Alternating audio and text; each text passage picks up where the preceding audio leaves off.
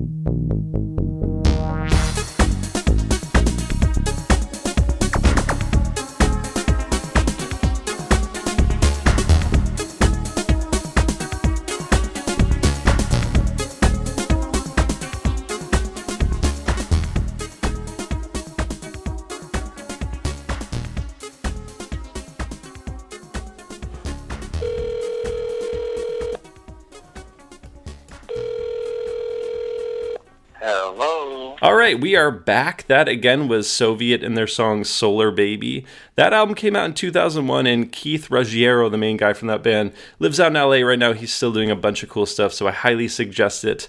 I am here now with Hektor Fontanez. He is on the phone. Can you uh, hear him? Let me do a test. Hello, Hektor. Is Are you coming in? Loud and clear. Awesome. How you doing tonight, Hunter? I'm very well. Thank you very much for uh, taking the time for this third episode of Through My Ears. Uh, this has been really fun, and I, have been wanting to have you on actually as the first guest.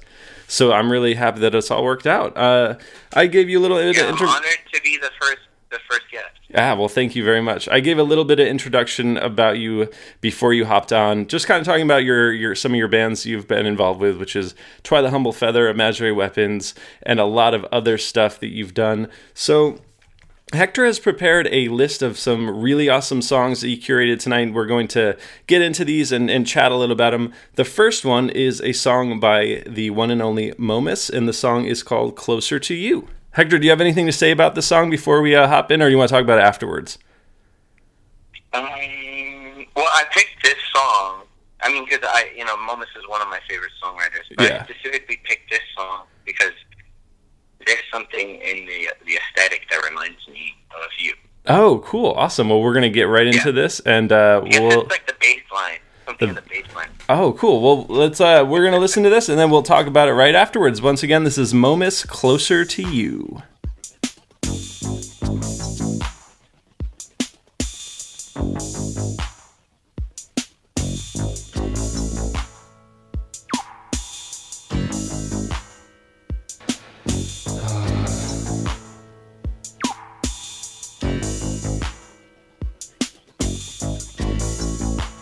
Maybe you're the circle line girl. Trying so hard not to let on. You know I'm looking at the way your toes poke out through your sandals at funny angles to your feet. And how you know it turns me on. Or maybe you're the Spanish girl. Playing with your hair as you wait for your friend in that wild octagon of mirrors that take calls at coffee shop. And oh, I can smell that hair from here. And I can see from eight different angles the way your nipples look through that thin black cotton top reflected to infinity. And oh God, it's places like that and purple tip prose like this. It's gonna hemorrhage me, girl.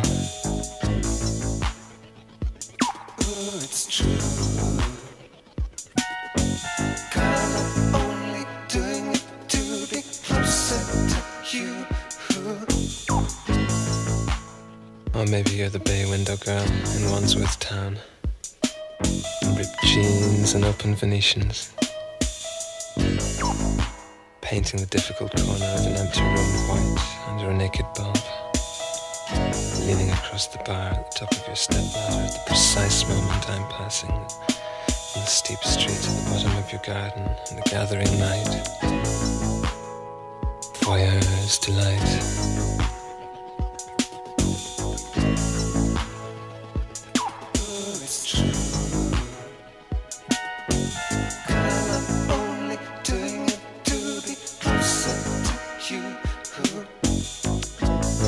Foundation painter at the central school, looking so fine boned I could carry you home in your portfolio case, laced up gently so you won't cry out on the bus and give the game away, tied up lightly because, girl, how could I knowingly injure someone with your perfect lips and wrists, your exquisite structure? Oh, little acrylic painter, I can kiss sections, I can be ginger. All the critics say I'm such a sensitive singer.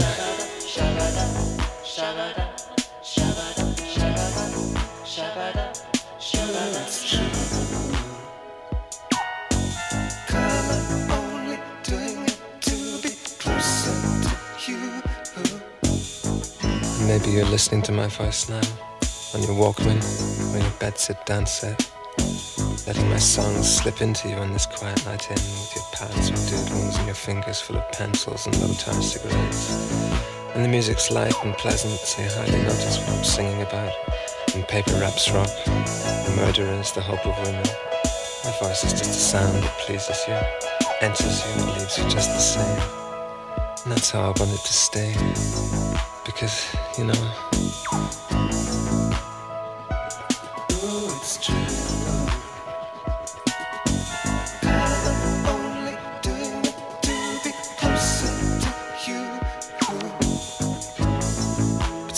are bitter records. Records which accuse women, girls like you, of using their attractiveness wantonly and willfully to trap, to paralyze men who want them and can never have them.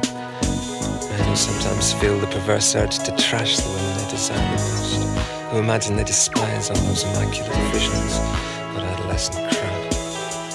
What kind of idiot would sing that? Oh, not me.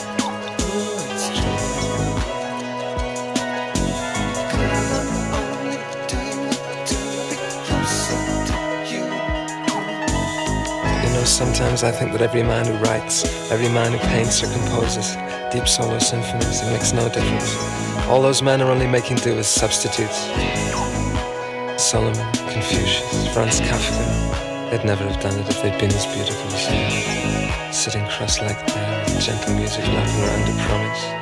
There where your thighs meet, fertility a million artists couldn't compete with.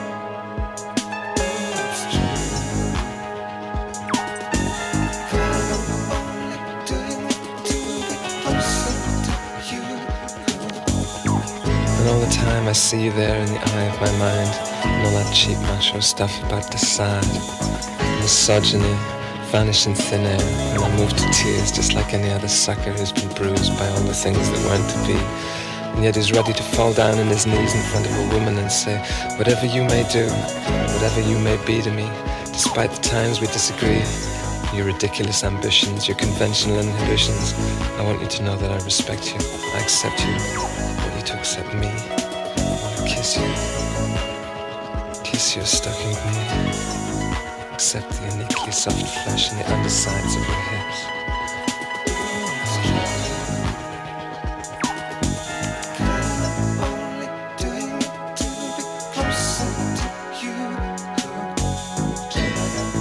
when I've won you, when I've fallen down in front of you and said, Damn Franz Kafka, damn the Thin White Duke. You and you alone I'm doing this for. When I'm through with heroes and pastiche. When you've let me make love to you the slowest, deepest way that I know how. And I'm lying between those legs I longed so much for. It feels so good. That's when I'll think of Paul Klee's epitaph.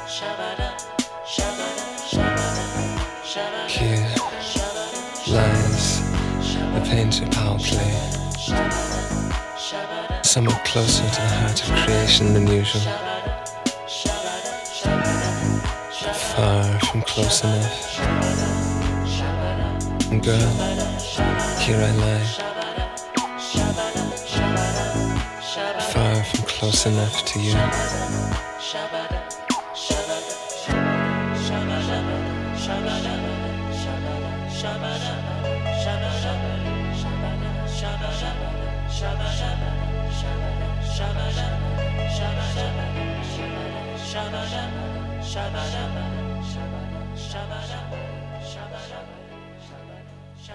So we are back now. Once again, that was Momus Closer to You. And yeah, I had a chance to listen to this stuff. We were talking about it earlier. I listened to this stuff before just so I could get a feel of it. And I've been a Momus fan. Actually, you and Mike introduced me to Momus 2005, I believe. And I've been a huge fan ever since.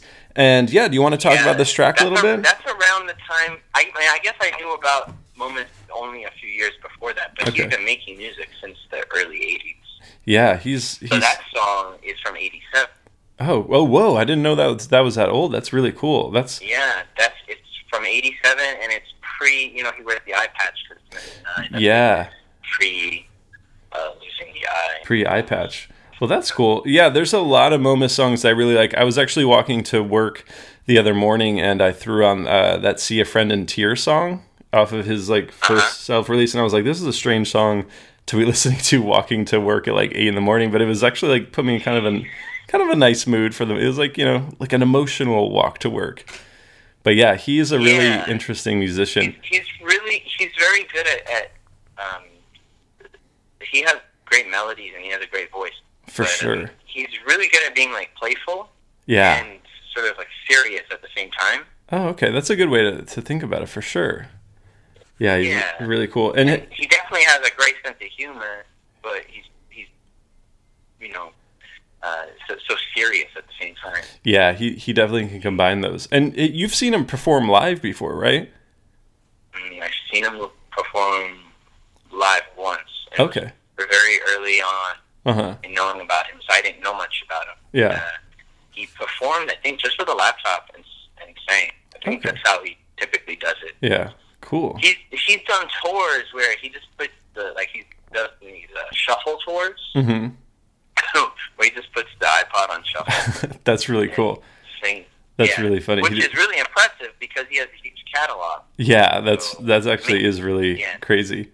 Um, I, I think I remember hearing at one point he had his listeners and his fans uh, like produce an album. They would like pay him money, and then he would write a song about him. Like I don't, I've actually never heard it. Heard oh, it, so but this, this is really interesting, and this kind of ties further into you since you're you're you're a synth fan. Oh yeah, you love the synthesizers. Yeah, he he was sued by uh, Wendy Carlos. Oh yeah, yeah, switched Carlos on Bach. Wendy yeah, did the switched on Bach exactly, and uh, Wendy Carlos is transgender, mm-hmm. and I guess Momus had did a song about Wendy Carlos and got sued for defamation of character. Uh. So to ah. pay for this is this is actually one of the little themes in tonight's uh, selection. Uh-huh.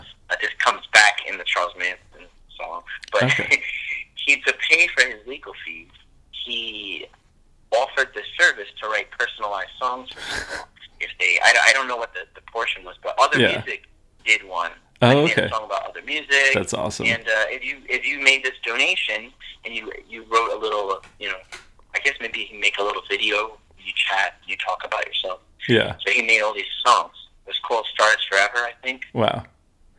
That's really Yeah. cool. Um, that's a really that's almost like on the border of like a Wesley Willis type situation, like how he would write songs about all his friends. it- it's funny. There's something similar about them. Yeah, I definitely. Maybe the the, uh, the the solitude. Yeah. Too. You know, there are these artists that really um, have their own world. For sure. I mean, I guess a lot of artists attempt to do that, but um, uh, they're so they're so different. Yeah, than definitely. The typical song the songwriter, their perspective, one thing. Yeah, I, yeah. I think Momus is, is super underrated songwriter. Oh, for sure. He's great.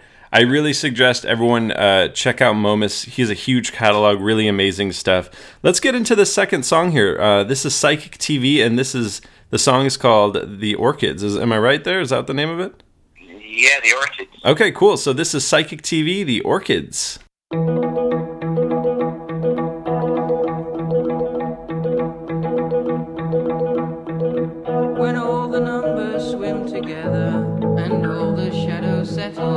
Doors forced open, shut again, a fly trap and a petal, my eyes burn and claws rush to fill them.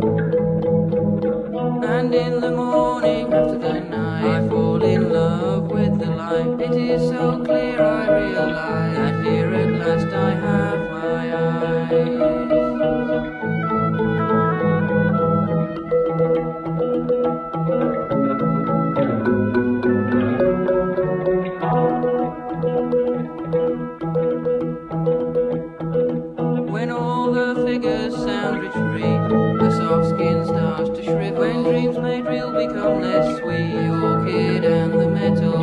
My sex turns and claws rush to spill them.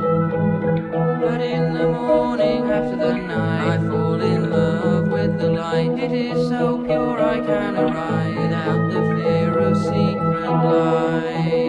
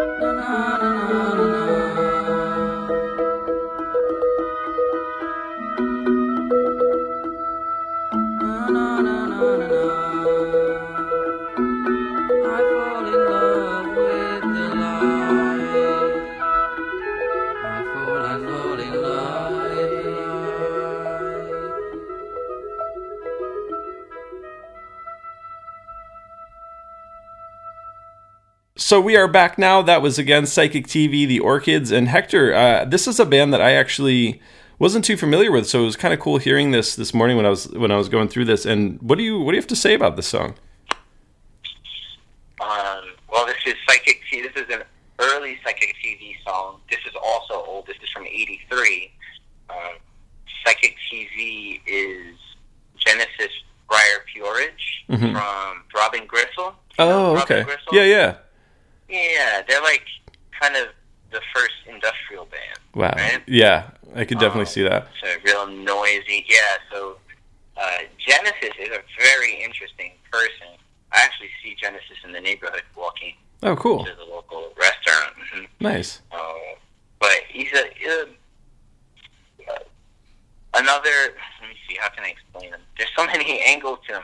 He's he is uh, a bit of a an occultist, mm-hmm. you know. Yeah. Uh, he plays with all different types of art and theory. He's been around in, in all sorts of little pockets of music over the years. Cool. Um, he was part of putting together the band that Billy Idol played in, that early punk band. Oh, like okay. Generation X or something like that. Huh. Yeah. Um, he claims to be the last person to speak with Ian Curtis. Oh, yeah, from and uh, he was trying to get other people to go over and see Ian. Wow. like, oh, he's just you know being old, you know, moody. Yeah. Ian. Yeah, yeah. Um, yeah, and this song, I've known I, I I had this song years ago on a mixtape that a friend made, and I think they told me that it was recorded in a cave. They didn't really know much about it. Yeah. I, I thought that for years. I thought it was recorded in a cave. Kind of had that. I don't think it was. I think it was just in a studio, but it kind of has that sound, and I can't think of another song that sounds like it. Yeah, it's very unique. Um, it's unique. The lyrics are really mysterious. Yeah. They kind of hint at that. There's that one line about, uh, and last I have my secret eyes. Uh-huh. Um, and it kind of seems as if there's a bit of the occult kind of yeah. you know coming through in that. Like he knows a little something else. Yeah. A lot of their music there's nothing else that sounds like this in the psychic tv catalog. Uh-huh. Oh um, cool. it's from the album uh, dreams less sweet. Dreams less sweet. That's really cool. Dreams less sweet yeah. So everyone out there the, oh go ahead. I was going to say a lot of the other albums are a little more like electronic music. Mm. sort of like druggy dance music. Okay Cool. Well, I I definitely think everyone should dive into there and, and check out that stuff. It's very cool. Um, we're gonna get into one more song here, and then I have some questions for you. I'm gonna uh, ask them throughout this this show tonight. So we're gonna listen to one more song, and we'll get back to you with with a very special number one question. This song is by Ensemble Shakrona, and this was another one that I've never heard before. It was very interesting. So we're gonna get right into this. Is it Uzbek music, right? Traditional Uzbek music? Yeah, traditional Uzbek music. Cool. So we're going to get into this and we'll be right back.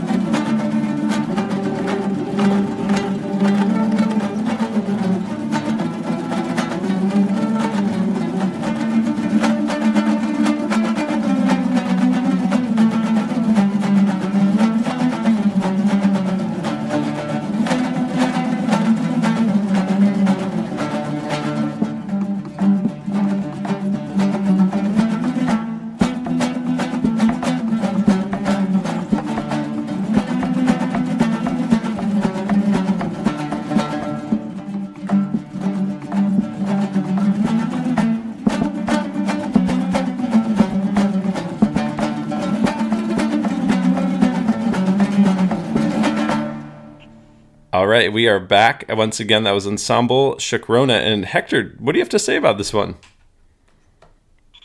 I really don't know much about it. Um, it's mysterious. It's it's all it, they're playing this little guitar. Mm-hmm. It looks like a like a long ukulele. Hmm. Not a ukulele. I say that one because it only has a few strings. Uh-huh. It looks like um, it's it's a very Eastern sort of Okay. string instrument. Huh. But all the sound you hear is from these little guitars. There's about 15 of them go.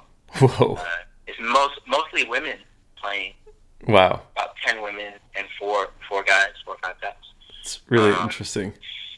all the little tapping is from the striking of the string and the body. Uh, it kind of sounds like a swarm of bees, Hmm. doesn't it? Like, Could definitely hear that in there. It's really cool. Yeah, it's super moody. Uh, it's Uzbek music. Gene Janis put me onto it. Hmm. Yeah, yeah. And he for lives in a, a very diverse community that has a, a, an Uzbek population. And he kind of wanted to get to know his neighbors better. wow. So, you know, he's a music lover. Through He the knows music. from all over the world. And for for you. For the listeners out there, do you want to explain maybe a little bit about Gene? I mean, I know him as an amazing uh, bass player, but there's so there's probably so much we could talk about a whole show about him. But like a quick summary, like Yeah, you should actually have Gene on as a guest. that would be a great guest. Yeah, Gene Gene knows a lot about music, um, and he knows you know a lot of the deep cuts. Yeah, He's a he's a a very fiery, lively bass player. Yeah, that's a good. I've learned a lot about music from over there. I mean, he's he's like family to me. I'm very close. Yeah, and I remember coming And over to your. doing it. You know, he's, he's still playing. he's still at it. I remember coming over to your house for dinner one night, and he he played a bunch of songs on acoustic guitar and actually recorded them on my phone, and those were really Yeah. really cool. I should I should send you guys those. But um, no, that was a really cool one. That was awesome. And let's get into uh, the first question I have for you tonight. I'm gonna be asking you the tough ones. I've thought of a couple that that I thought would be fun and sort of outside the box. Um, as I've said, you're an, you're an incredible musician. You've you've done some stuff with some amazing projects. But something that that people might not know about you is that you love rollerblading, and Yeah, you ha- you have a deep passion for rollerblading. Usually, when I talk to you, that comes up in conversation. So I was ask- I was wondering, like, let's let's maybe go into that. Like, maybe talk about how you got into rollerblading and and kind of how you. I think I feel like you kind of got back into it. So so what is your your Definitely. yeah? What is your rollerblading routine and, and w- tell us about why you like it so much. Okay, so I grew up skating. Mhm. Um, I I learned to roller skate at a very young age. Yeah. and you know it's 1980s like uh roller rink like dance kind of culture in new york city so like hip hop and uh club music Mhm. i have an older sister who's nine years older than me Yeah. and uh, i spent i spent a lot of time hanging out with her and her friends and we would go to roller rink so i learned to roller skate at a very young age i was into like biking and skateboarding all that stuff i learned how to ice skate. I was very athletic growing up Yeah. and uh, the rollerblading in like '91, my best friend in school got me into it. He had an older brother who was a pro BMXer, hmm and he started rollerblading in New York City. All the the early dudes who started rollerblading were guys who were really good at something else, like skateboarding, Huh. biking. Interesting. So it was sort of like this crossover thing. There wasn't really any sort of like static, you know, like, oh, you do this, I do that. That's kind of like later on. It was more of a mentality, Uh-huh. you know, it's like young, excited people putting themselves at risk for, Yeah. you know, this like adrenaline rush. Right. Okay. And, uh, and I always liked like uh, stuntmen Mhm. stuff like that. Like, Okay. so I kind of saw it as that, like you know, like jumping ramps. I mean, we would just make ramps out of wood and, and milk crates. Yeah. Um, so, but then this whole subculture grew up in the '90s, and I was really a part of it. All of my early friends that I learned to play music with, I met them all through that subculture in New York City. Oh, interesting. Um, so the first the first band that I played in was all made up of rollerbladers. Wow. That's cool. Yeah, and I learned to play guitar from guys like you know after session, hanging out at somebody's house. hmm Uh, you know, it's high school, right? Somebody's Yeah. got an electric guitar. You learn some you know, the chords Nirvana song. Yeah. And that's exciting, and that's like the gateway. But um, you know, sound, and I always saw rollerblading as a very creative thing. Because Mhm. in the early days, there wasn't this large trick vocabulary. Oh yeah. So, yeah, so we were making up Paving the way. all the time. Yeah, exactly. Yeah, and uh, so I saw it more like a almost like dance Oh, okay. than a sport. I really didn't like the, the competition. I competed a bit, and I was pretty good at competing, but I really did not like it. Yeah. Um, and when I started to learn guitar, I it, it just kind of took over as Mhm. like the creative outlet. Yeah. But you know, you I really focused on music for for many years. I got really good at it, and my buddy Mike, who we mentioned before, Mhm. who put us both on to Momus, Yeah. he uh, he got me back into it a few years ago, and Cool. it's been great. You know, it's uh, it you know you can't replace that. Like you know that kind of like getting the heart rate up. Yeah. Uh, I have a local skate park that I go to early in the morning Yeah. on the weekends, sometimes during the week, depending how early I get up. And the old uh, Chinese people that they're doing the Tai Chi Oh, okay. on the other side, like in the grass. Wow. Cool. That's cool. I Yeah, I know I've um, it's been a great thing to have. Get back in. Yeah, and that's that's got to be fun. I mean, I know that I used to snowboard a lot, and eventually I'd like to pick it back up. But when I'm back in New York next time, I really want to take my camera and I want to I want to go down and, and film some sessions for you guys. I think that'd be really fun. That would be fantastic. Yeah. Um, so the the second part of this question kind of segues, and that's that you were a voice on a cartoon on MTV, MTV's Downtown. It's kind of got a huge Yeah. cult following now. Like there used to be forums for it, and people are always asking for it to be released on DVD. You can find most of them on on YouTube now, and it's actually really fun to go back and rewatch that show. But you played a, a rollerblader on that show, and it's how much of your own personality. Wait. And, You know, it, I don't think he was a rollerblader. He was a, a graffiti artist. Oh, he was a graffiti artist. You're right. Did he rollerblade Yeah. sometimes, or was that just? Am I just it thinking? might have been. I mean, I mean, rollerblading was such a thing. in the Yeah. 90s. Like, it, it's a good chance that they they put him in, like in the intro. Maybe he was on rollerblades. Yeah, or someone- something like that. But I actually I met the people from MTV who were trying to cast the cartoon. Oh. I met them at the Brooklyn Banks, which is like a legendary New York skate spot. Oh, interesting. Everybody, like skateboarders, everybody, and uh, they were around there asking questions. Like you know, they were asking kids questions, like tell stories about growing up in New York, Oh, and that's how we we got the auditions for that. that's really cool. So like the rollerblading kind of uh, you know has done like influenced so many other aspects of my life. That's really cool. Yeah, it's really. I mean, I really suggest that if you guys are interested interested in, in kind of like cult classic cartoons, definitely check out MTV's Downtown. It's a really really cool show. So those are my first two questions for you. Um, we're gonna get into another track, and then uh, actually the next song after this one was part of another question I had. So we'll we'll talk about that later. But this song uh, coming up right now is kind of a controversial musician. Interesting interesting story. This is uh, Charles Manson with his song.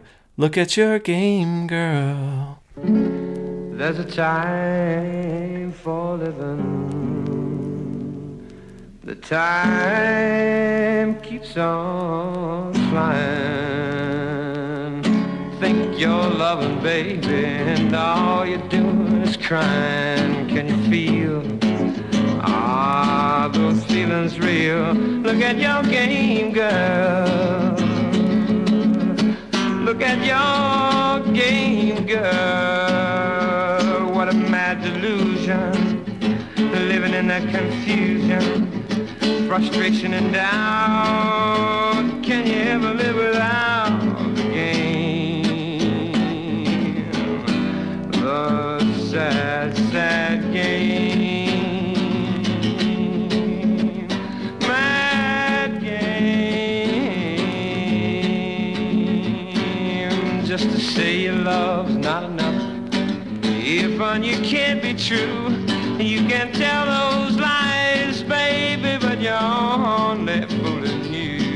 you. Feel? Ah, those feelings real. Look at your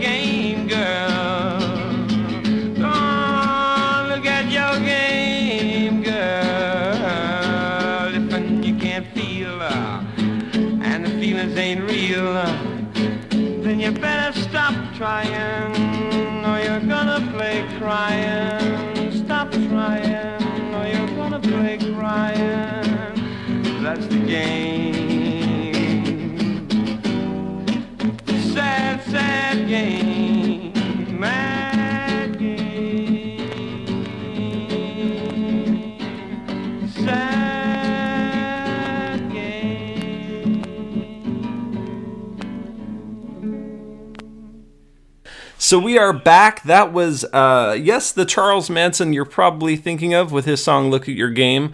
Beautiful, beautiful song there, kind of like a, a haunting folk track.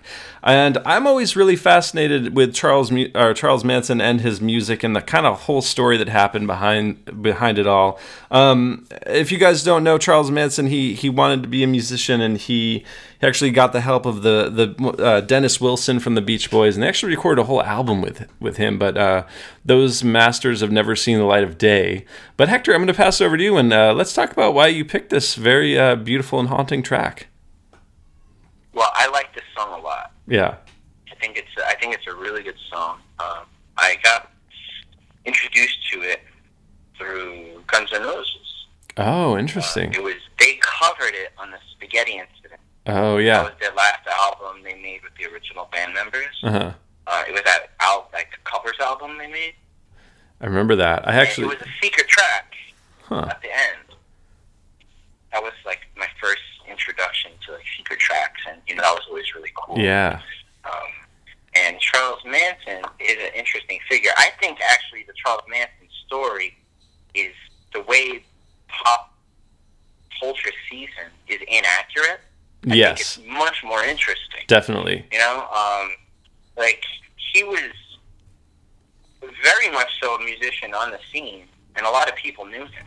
Mhm. This album was recorded was recorded by I forget the guy's first name. Kaufman is his last name. Robert Kaufman, Richard, but he was the tour manager for the Rolling Stones.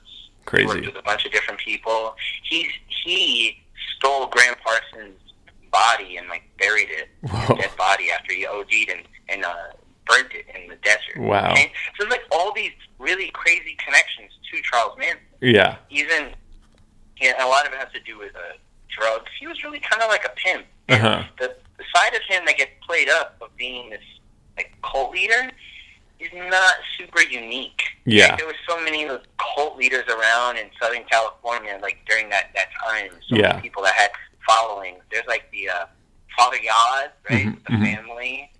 That's a really interesting dude. But I think Charles Manson's actually like a really kind of like tragic American figure Yeah. because he grew up like he's like the son of like a prostitute, grew up in uh, correctional facilities Yeah. most of his life, and then kind of gets swept up in this whole thing. And he's crazy, and technically, he's not the person who killed Right. all, like Sharon Tate and all of that. Yeah, yeah. That At was best, he's kind of like a crime boss. Like they have him on conspiracy that he convinced these people to do it. yeah. And there was that one guy, Tex Watson. Te- Tex, yeah. But you have this song, you know, like you have this whole story of this guy, and then it's a really unique piece. It kind of reminds me of the uh, the Orchid song, you know, like if there's, there's I mean, Oh, not yeah. aesthetically, but but um, it it doesn't sound like other things. Not know, at like, all. It, it it no, it doesn't. You know, he has these weird rhythms that he randomly throws in there. Uh, it doesn't sound crazy. Yeah. But you hear some of the later stuff.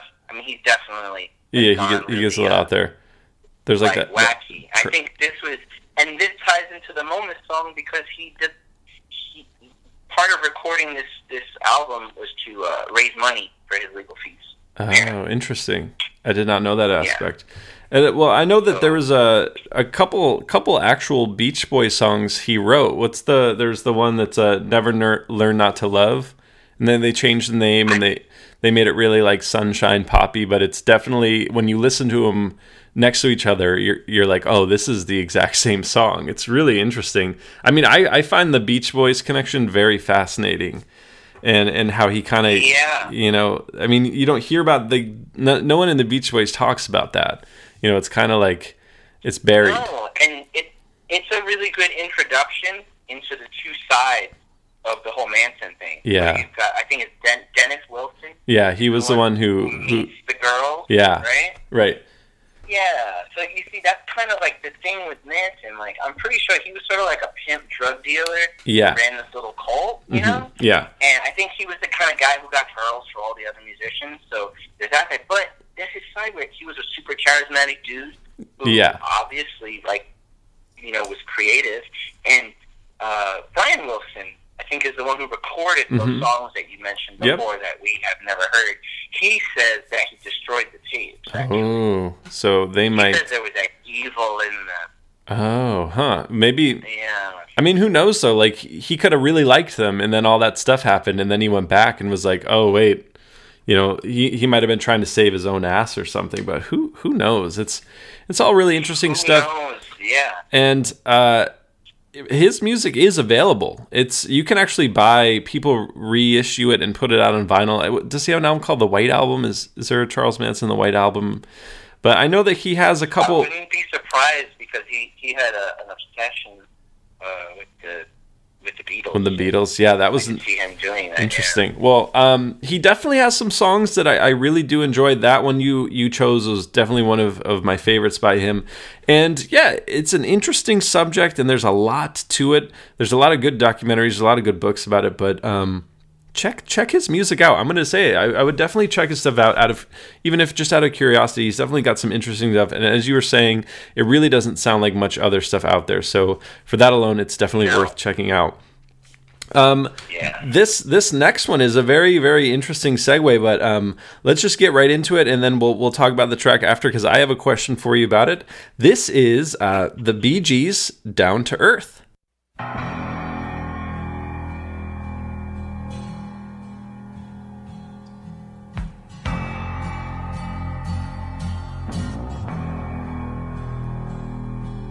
Hello that is there any yet? Can you slow me down?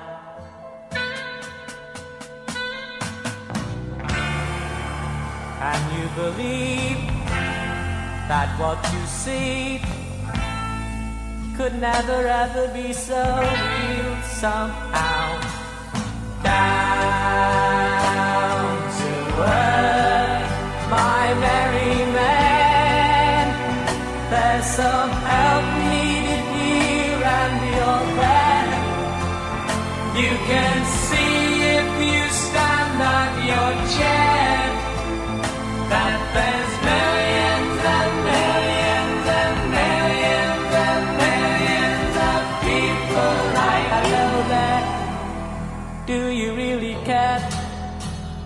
Have you time to learn?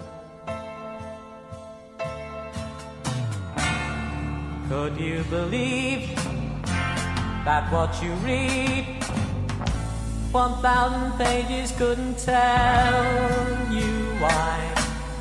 Down to earth, my merry man.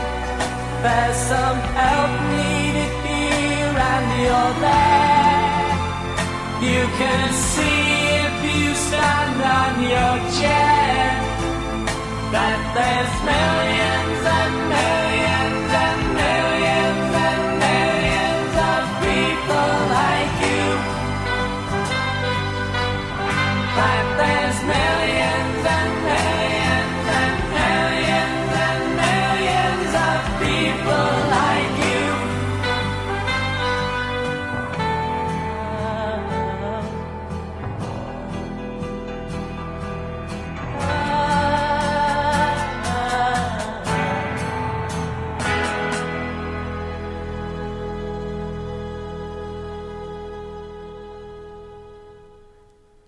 Okay, and we are back. That was the Gees, Down to Earth.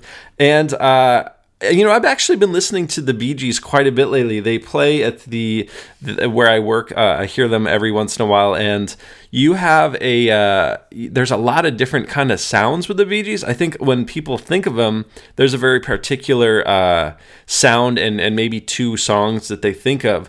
But this was actually a question. Yeah, which is the whole disco thing. Exactly, and this was a question that I I had uh, thought about before we talked. So I'm glad that you you chose one of these songs. Uh, I remember in New York you would play me some some Bee Gees stuff, and I couldn't believe it was the same band. And, and I was actually going to ask you, like, what what do you see in it, and what do you like, and, and what so, are some tracks other than this one that you would you would recommend for uh, the listeners to check out? Well, yeah, the, the Bee Gees have a very long career. They started uh, as a young teenagers. The, Barry, the oldest brother, he was a songwriter, and then the twins, they were like the little. They did a little folk thing, Uh-huh. and uh, they were the little backup singers. Interesting. But this time period here, Down to Earth, they're kind of doing this uh, highly produced, uh, lush Beatles psychedelic kind Mhm. of thing. Yeah, I could definitely see that. And I did not know about this time period. Yeah, it's I only knew about you know that '70s Bee Gees, yeah. which I love. I, I love their voices. They're Yeah, the harmonies are amazing. Voices. Yeah. hmm And uh, it, it's it, he, this is pre them discovering that one little harmony thing, Mm. but you can still hear that unique uh, like timbre in their voice. Mhm. There's something about it, and that you know you can't beat the family singing, right? When you get all the you know like the- you always have those families that they all sing together, Right. And all these dudes, they kind of have something that's similar in their voice, and just the way it works together is really beautiful. Yeah. But I love this kind of dramatic music. Yeah, it's great. It's arranged this way. hmm And I th- and I love the lyrics. And I think they they kind of pertain to a lot of the uh, kind of things that I'm into. Definitely. The way I, I look at the world, and uh, it almost kind of seems like he's critiquing uh, like hippie culture a little bit. You know, Hmm. like down to earth. Yeah, yeah, yeah. I can see that. And that kind of Yeah, t- like that not be so flighty. Right, and that kind of ties into to the last track that we played by Charles Manson because a lot of people say that um, he he the whole thing that happened was kind of like the end of the hippie movement. So Yeah. kind of interesting con- uh, connection and between the two there.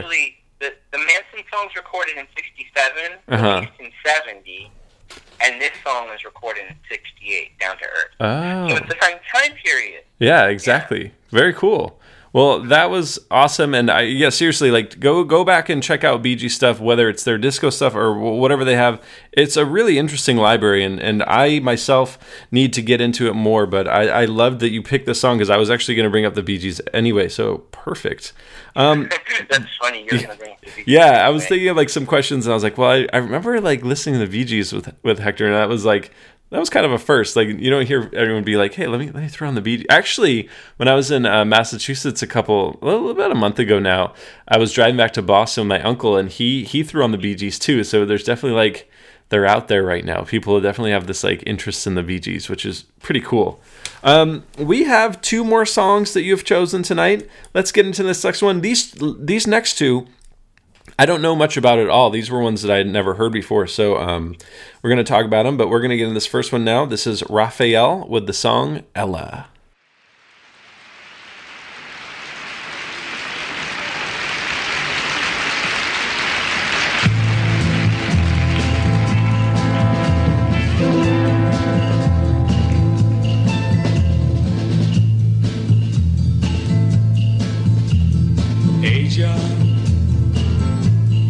ella ya me olvidó.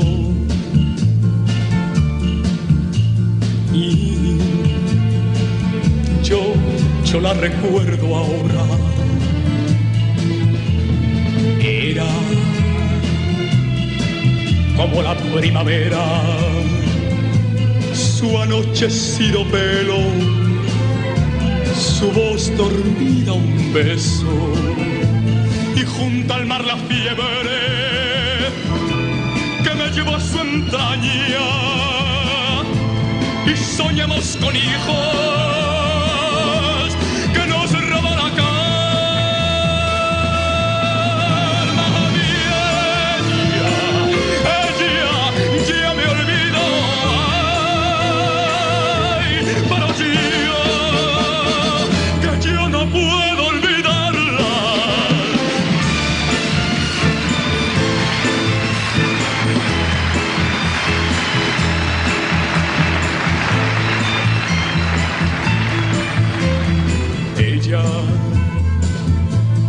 ella ya se olvidó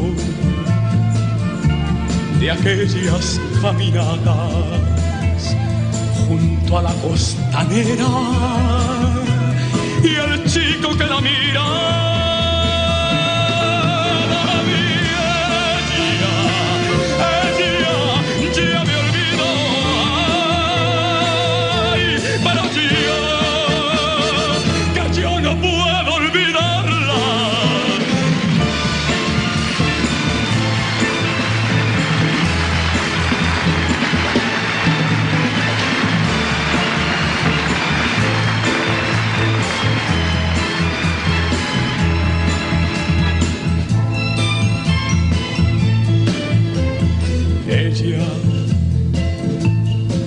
Ya me olvidó. Y yo, yo la recuerdo ahora. Pero cómo no recordarla si en cada primavera me llega con la brisa que la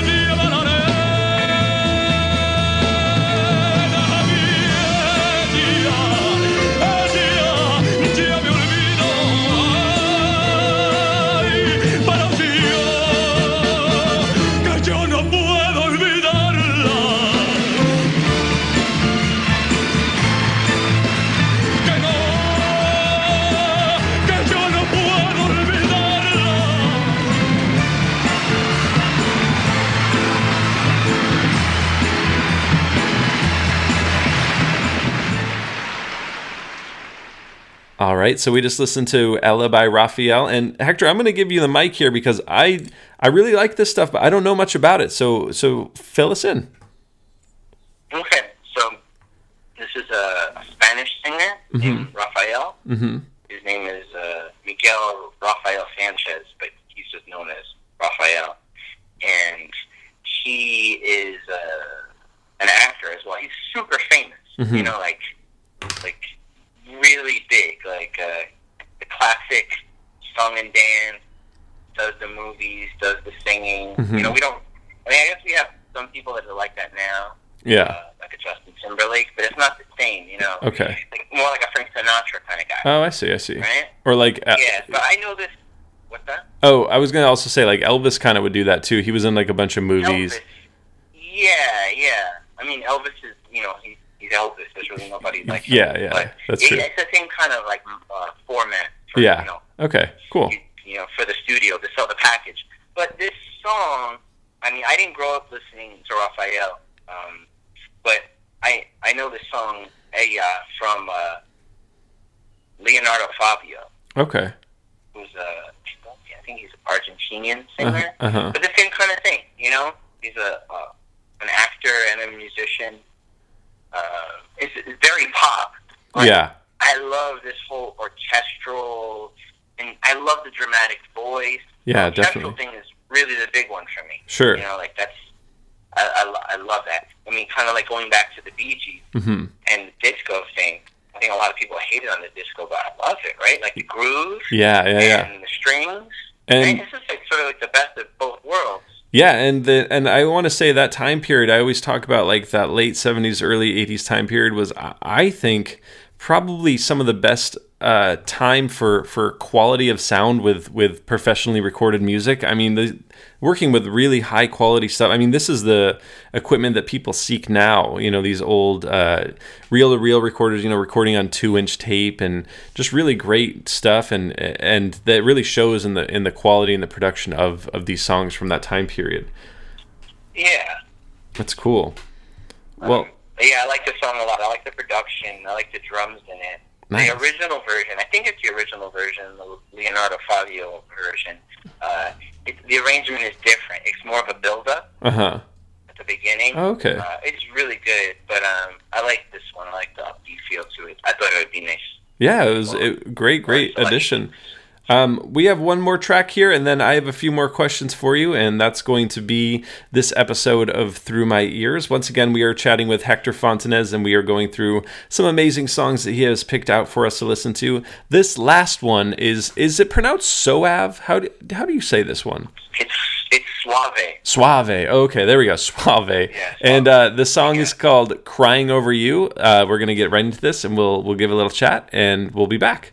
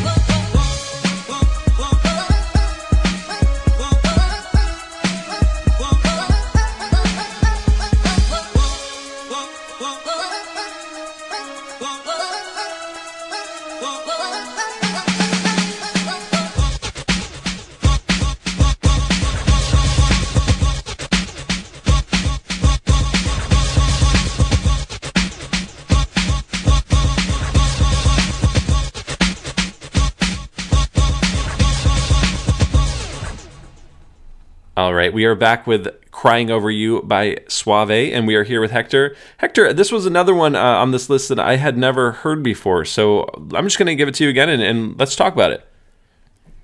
Okay, so, um, well, I, I think this song fits really well with uh, the Moment song. Mm. Kind of similar in a way. Yeah. You know, like, they have that little spoken word bit. I could see that, definitely. Um, yeah, you know, and it's uh, it's uh, closer to you and crying over you. So oh like, yeah. You know the love the the love song, right? Good. But um, this is freestyle, New York City freestyle music. Okay. I grew up listening to this with my sister. That's cool. Right? So it's sort of like indie. You know oh I mean yeah. Like, okay. I mean, it. You know, like it's not. It wasn't popular music for the whole country.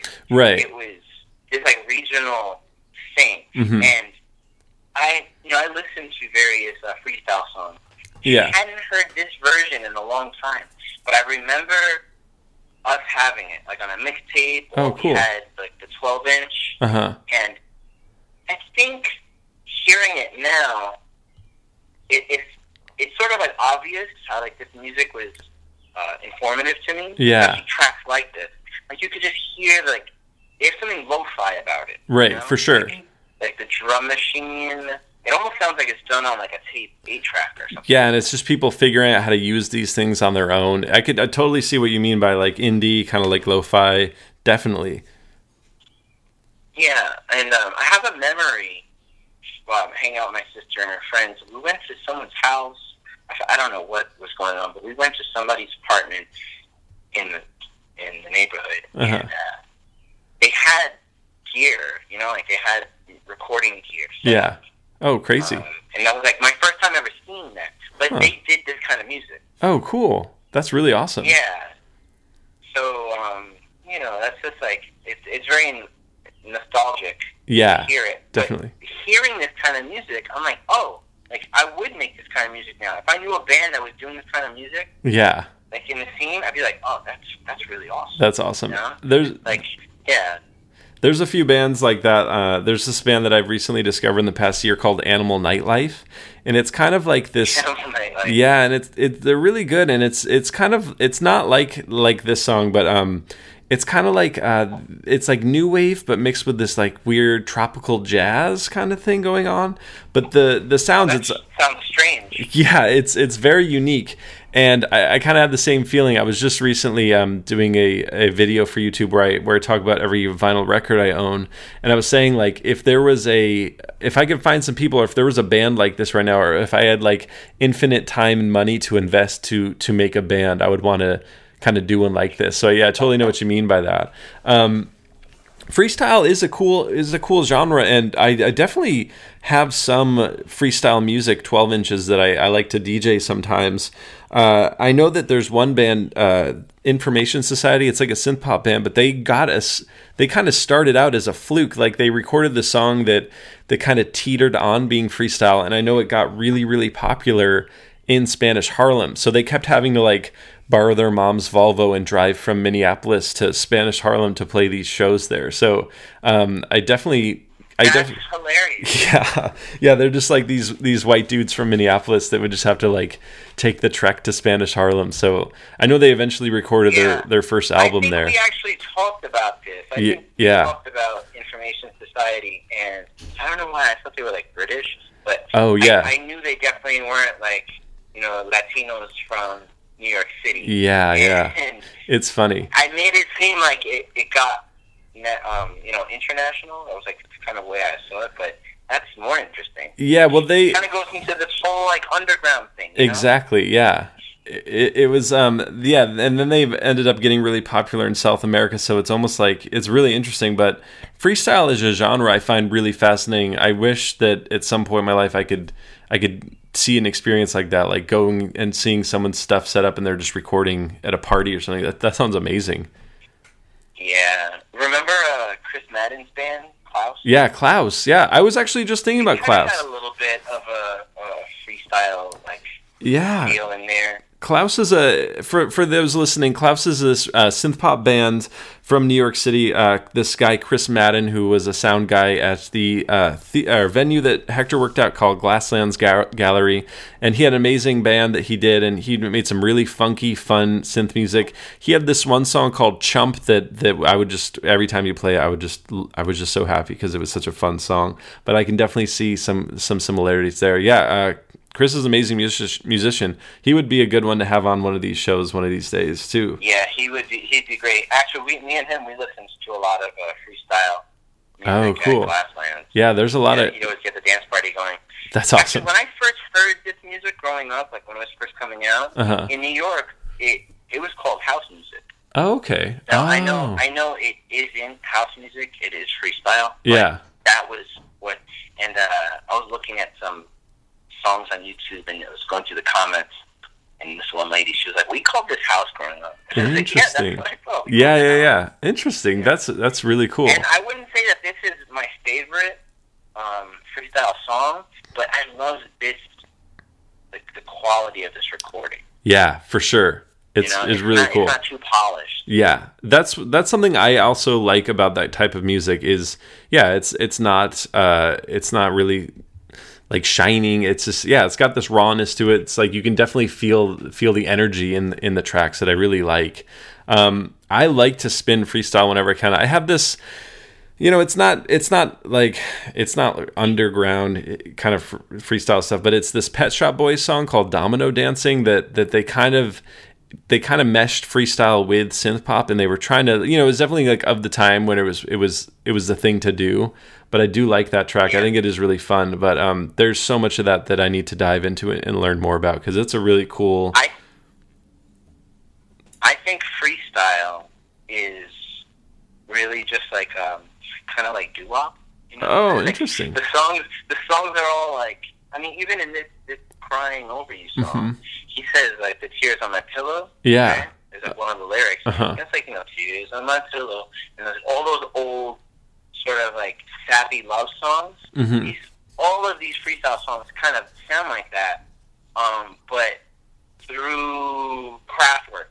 right? yeah exactly yeah yeah for sure Yeah. no it's really cool um, that was a great list of songs that you you've supplied us with. I will leave them all down below in the description so you can check out each and every one of them.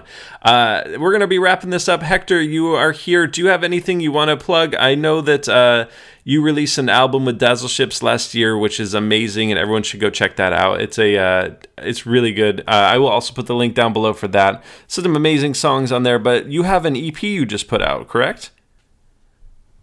I did. It's called uh, aphasia. Aphasia. Um, yeah, it's like a disorder where it's hard to put words together. Oh, that's very very cool for a uh, for an EP title. And I will, um, if there's anywhere you can uh, give me a link, I will definitely put that in the description down below. And do you have any shows coming up or anything? I do June 30th, Friday, June 30th, Friday, with June. uh, Drinker and Shapes in Calgary. Cool, awesome. Well, if there's any link for that, I will. Brooklyn. Brooklyn, Brooklyn, New York. So if you are in Brooklyn, New York, definitely be out at that show. It's going to be really fun. Uh, I got to catch you doing the your solo stuff last year when I was in town. It, it was it was a great show. I loved it. I actually filmed the whole thing. I have it on the uh, Dazzle Ships YouTube page, but I, I can link that down below too. But awesome, Yeah, Hektor. that was my first uh, first show in a while. It was it worked out. It was like synchronicity that you were able. Yeah, it was just it was just total luck that I happened to be in New York for that that night. It was awesome. Yeah. Uh, that was a good one. Well, thank you so much for being on this show. Uh, I'm going to put all your information down below for people to check out. But once again, this is Hektor Fontanez, and this has been Through My Ears. Everyone, that's going to wrap up this week's episode. Thank you so much for listening, and we'll see you next week.